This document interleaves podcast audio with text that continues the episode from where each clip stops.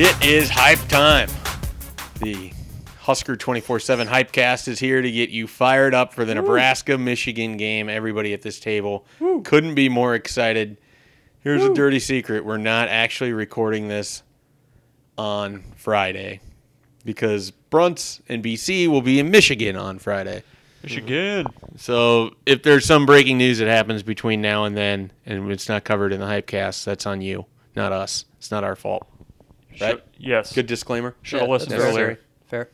All right. I'm hyped. Woo. Well, if you're so hyped, we will start with you then. Oh. What are you looking for from Nebraska offensively? Let, for the sake of discussion, assume that Adrian Martinez is the starter on Saturday. I think all of us agree that is the most likely scenario. What will you be looking for then with Adrian Martinez under the helm and Nebraska's offense going up against the Michigan defense? He's got to have a game where he turns it over once or less. Not no multi turnovers in this game. If that happens, Nebraska is not hanging around. You're currently putting the microphone up to a dog that's in the room. Slider Slider wants to give his thoughts. Slider's hyped about Nebraska Michigan. I, I think Slider is also worried about the O line play. I could see it in his doggy eyes there. you know, th- this group struggled to block Troy on short yardage plays. He just wants, yeah, he wants a little consistently- short yardage success. Yeah, he, he wants a third and one to be converted, dadgummit, and he wants. Uh, I think he, he wants them this group to at least give Adrian Martinez some some time to, to operate and, and show his tools. Yeah, I mean, if it's assuming it's Adrian Martinez, you, this you got to play close to perfect football to win this game. I mean, I don't, I don't know what kind of stock you guys put in. Close to perfect I think they do. against Michigan. ESPN's FPI says 5.5 percent chance of victory. Yeah, well, 5.5. The FPI also had a UCF as like a 75th overall team last year. They did. Um, but I, s- uh, you got to play close to perfect. You got to. he snickers at it. You gotta you gotta win the turnover battle. You probably got to make a play on special teams. You got to be a lot better on special teams than you have been. But I think you got you got to make one of those kind of game changing plays that can flip the momentum a little bit. I think that's. I'm looking for cleaner football like Slider was. I'd like to interject that if I didn't seem as dialed in on my first answer, it's because Michael Brunts also put his microphone up to the dog's face as I was talking. It was a- just a little difficult to to dial in when something so adorable is happening as that. Slider actually looked like he was going to comment on Brunts's microphone, and then he just walked away. Yeah. That's his general feeling on this game. So I, I, I get what you guys are saying as far as the turnovers. I also feel like Nebraska needs some big plays, some something more than what they've gotten so far from Stanley Morgan and JD Spielman. I said that in our podcast earlier in the week. And Bruns pointed out that they've been playing a lot of snaps, and they absolutely have. It's just if you want these guys to be all Big Ten receivers, it feels like there's got to be that game where they come in and show up, and you know David Long can't take them out of this game or whatever. I mean, they've they've got to have Stanley Morgan needs to have that kind of game where he's a dominant receiver and that mm. he's someone that the rest of the conference is worried about having to cover week in and week out. And I don't know if that's always the case with Morgan. I, I know that people respect that he's a good player, but I, I think that for Nebraska to have a real shot in this game, they need him or Spielman to just go out and win a big play. Whether it's you make a you know you moss somebody, or it's a busted coverage and you're able to uh, to take it to the house on something. I mean, I, I just I have a hard time imagining Nebraska winning this game if they don't get a big chunk yardage type play like that. Yeah, and I think to pull an upset in a game like this, a lot of times you need somebody you're not necessarily suspecting it from to make a play, like uh, a Tyjon Lindsey to finally have that breakthrough play, or Mike Williams to get over the top of a defense, or like a Bryan Reimers makes like a big third down catch. You know, you need some guy that we're not going to talk about to jump up and and give you something that you just didn't see coming sometimes. Yeah, absolutely. Do you what do you think Nebraska's biggest advantage if they have one in this game is? I, I think that I think the spread offense can give Michigan some issues. I mean, I, I think that you know obviously Michigan is very good in the front seven. They've they've got some physical defensive backs. they, they struggled a little bit, I think, at times against SMU in how to defend a spread attack. I, I think if Nebraska can get enough guys moving around, uh, create some mismatches that way, I, I, think they can find some chunk yardage plays. Um, you know, Adrian Martinez, I think, adds another level of threat there um, with his ability to run, and I, I, think that that is probably what I would give Nebraska the advantage in, or at least a, an area where they can thrive in this game is just uh, you know Scott Frost I think is going to need to call a good game, but I, I, think they've got it in their system to where they can really create problems for Michigan. I think Nebraska's defense can keep them in the game because Michigan's offense at the, to this point has not been dynamic at all. I mean, I know they played a tough Notre Dame team the first week, but they also played Western Michigan and SMU as two of their three games and their total offense rank right now is 84th in the country with two of those three games on your schedule. Um, they have their passing offense is 81st in the country. Their rushing offense 60th in the country. This has so far been an average to below average offensive unit. And Nebraska's defense, I we've I think kind of agreed, has been above our expectations maybe in the first two games, even though they've lost both those games uh, and they've gotten pressure on the quarterback. So I think that the front seven of Nebraska can dial up some things and get some pressure on Patterson where they could make a turnover or a big play that could could change the game early or, or kind of make Nebraska think they can win the game. I think they need to make that play early too. Like something needs to happen on defense where it kind of sets the tone and it, it kind of says, okay, you're in for a four quarter game here.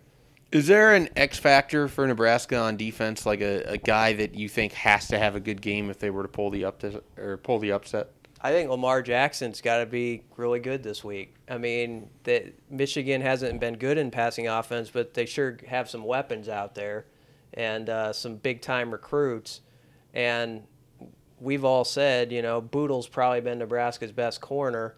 Lamar had the pick last week, but he also had a couple plays where he didn't get a good bump at the line of scrimmage, let the guy run free, you know, on a slant right or to start a crossing pattern right to start the game um, against Troy. You can't have that stuff this week, you know, not a not in abundance at least. It has to be limited. So I think he's got to be really strong at the line of scrimmage in his coverage. We talked offense. We've talked a little defense. How are you feeling about the special teams after week two? I keep saying week two after game two. Uh, I mean, I, I don't really know what you would look at in those two games and say this is what Nebraska's strength is on special teams. Like, I don't know that they have one. I think they just need penalty to, yards would be their yeah. The they're excelling there. I mean that that's that. I mean that that's like I said. I, I think you got to play close to perfect, close, um, and I think special teams is where I mean they have to be so much better there, or at least play Michigan even in special teams. You can't. I don't think this is a game where you can you can lose the field position battle and expect to, to beat Michigan at up in up in the big house. It's just not going to happen. Do you think which is more likely to you? Nebraska has a defensive return for a touchdown. Nebraska has a special teams touchdown. And do they need one of those in order to win on Saturday? I, think you've got to get a big play from one of the two. I mean, even if it's not a touchdown, let's say flips the field. Yeah, some, something like a big momentum play. Um, what do you have more faith in? I think of defensive play at this point. Because you know they only have one turnover or takeaway. Yeah, I, I, I think that with the kickoff rule being what it is, I don't think that Nebraska's necessarily made good decisions in that area the first two games.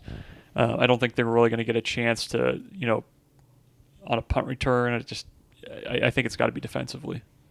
Yeah, I'd agree with that. Um, and I, I think even though they've only gotten one turnover so far on defense, they're at least attacking in the style where you could say, okay, that that's type of play that can lend itself to getting turnovers in the future. And I think those are going to come. And sometimes they, they come in abundance all of a sudden. And um, Shea Patterson you know, so far as TD to interception ratio, I think is six to two, but he he'll make some dangerous throws. I watched him play some last year, and he'll he'll put the ball in traffic a little bit uh, sometimes, and so when those opportunities are there, it can't be a deal where the ball goes through your hands this week. You got to just make that play and maybe make an exceptional play.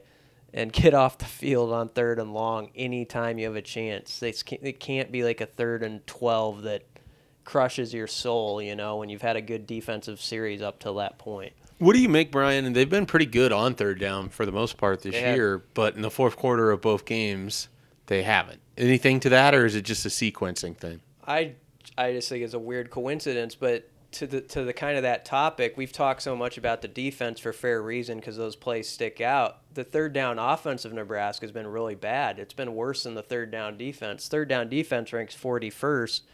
Third down offense, Nebraska ranks 93rd in the country right now. And you know, to win a game like this, you're going to have to not just the third and ones, which we always talk about, but like those third and fives, like, you know, find somebody for seven yards and move the chains, or Adrian Martinez scrambles for a first down, or something like that to keep the drive going. Um, that's going to be critical. And not only because for the obvious that you can score more points that way, but also just keeping the ball away from Michigan, keeping the clock moving, you know, kind of making this a shorter game, I think is going to be big. Who has a good game for Nebraska on the offensive side of the ball? I will say, uh, I think Stan's going to rise up. I think I think Stanley's Morgan's got a determination about him right now, and I think you even saw that last week where, you know, he he scored a touchdown. He waved guys off. He's like, "No, we're not playing up to this. Let's not celebrate right now." Um, he's the guy who talked in the locker room after the game um, and said, "You think you're giving all you can, but there's more. There's more to give." And he's always been a good by example guy. So I think if Adrian Martinez or whoever gives him a chance to make plays, I think he can do it. I'll go with uh, it's got to be J.D. Spielman. I think. I, I think he's kind of a, a nice X factor when he's going. That offense seems to open a lot. I mean, you saw it in the second half against Troy when they finally got him involved. Um, I, think he's got to be the X factor. He's got to get some help, but I, I think it kind of starts with him. I'll go with Adrian Martinez. And if we think he's going to play, and I think we all do, then if Nebraska wins this game, a lot of it's going to be because he's difficult to defend and he can challenge Michigan in ways that they're not going to be prepared for. And that opens up guys like Stanley and JD and maybe these running backs to have a good game. Quickly, defensively, anybody jump out to you that you think could really show up on Saturday? Brunts? Uh, I think it's got to be somebody up front. It's, I'll say, I'll say Damion Daniels. You kind of talked about him on their other podcast. I think this is a game that's meant for a guy his size and his ability to control the line. So I, I think Damion Daniels is going to have a chance to shine. I'll say Mo Barry. I think he was pretty distressed that he got kicked out of the game early last week. And I think he's kind of become the heartbeat of that defense in a way, just how much he cares about it. And uh, he's a tone setter, so I'll say him. I'll go with Aaron Williams, Nebraska's newest black shirt and one of their big leaders on that defense. I think he has played well for them through two games, and that'll continue on Saturday against the Michigan passing attack. That's going to give them some problems because of some matchups. He's going to have to come up big over the top. All right. It is score prediction time and one bold prediction about the game. Who wants you don't like to go first or last, so that means you're middle this Oh, week, okay. right? Yeah, that's, that fair? That's, that's okay. Brunts, do you you want to go first or last? Uh, I'll go first. I don't think what I say will really get in your way too much. I'll just tap, Never has. I'll tap in that putt and get out of your way. um, What are you putting up for the score? Uh, so I'm going to say that Nebraska will not uh, go up to Michigan and win. I think they will cover, however, and I'm going to say a 31 to 21 Michigan win.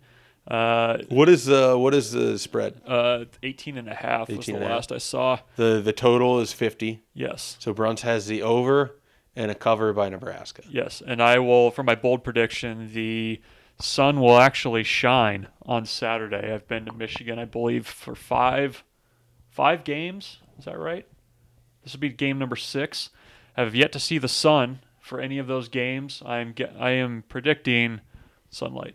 But the sun won't shine for Nebraska. You heard it from Brunts. Yes, Hmm. Hopefully, we don't have to run around the stadium this time like last time we were sure we will. I'm you wear those Crocs on the way. yeah, right. Um, I will say it's my turn, right? I'm the Yeah, middle you're guy. middle. Okay, I'll say uh, Michigan 30, Nebraska 20, pretty close to what Brunt's had. Mm-hmm. Um, Those are some round numbers for you. You're usually not. yeah, I thought about going different, but I'll say 30 20 and just be pretty square about it. Um, I let's see something that's bold. I'll say Nebraska, which right now is tied for second, or actually they're second in the country in average sacks per game with five. They have 10 on the season, and they're four away from what they had last year. I'll say they get four sacks to Eight Big Macs. so Yeah. they equal last year's sack total for the season in the first three games. And it's a it's a I'll say it's a hard fought game in which there's enough encouraging things that even though they're 0 and 3, it'll be a better feeling than it was this week around Nebraska. I have Michigan 20, Nebraska 14. I think it's going to be a low scoring game. Mm. My bold prediction Nebraska leads at halftime. Ooh. And they're not quite able to close it out in the I second see. half. So it's like what what's it 14 to 7? 14-10. They just don't score in the second half. 14 10. Hmm. Michigan dials it up in the second half. Okay. Nebraska's not able to score. Maybe they can't uh, hit on a field goal. Maybe there's a fumble. I don't know. I, I only had to throw one bold prediction out. People will be encouraged if it's that kind of game. I think it's going to be very low scoring. I mean, I would never encourage anyone to participate in any sort of activities that involve gambling, but if you do, the under looks pretty good to me. Mm-hmm. And you nailed last week's too, if I remember Yeah, right. yeah. So if there's anybody in this this group that you want to listen to, it's certainly the guy who had 45-14. I was really surprised to see you show up at work on Monday. I figured he would have cashed out and headed for some islands. Well, where else can you go? You know, I mean, it's time to double down. So here we are. All right. Well, we will have all of the coverage on Saturday from potentially sunny Michigan, and uh, we'll see what happens. It's going to be a fascinating game that is going to set up either a matchup where Nebraska desperately has to beat Purdue or a matchup where Nebraska desperately has to beat Purdue. So either way, that's what they've got coming up next week, and we'll have all the coverage for you.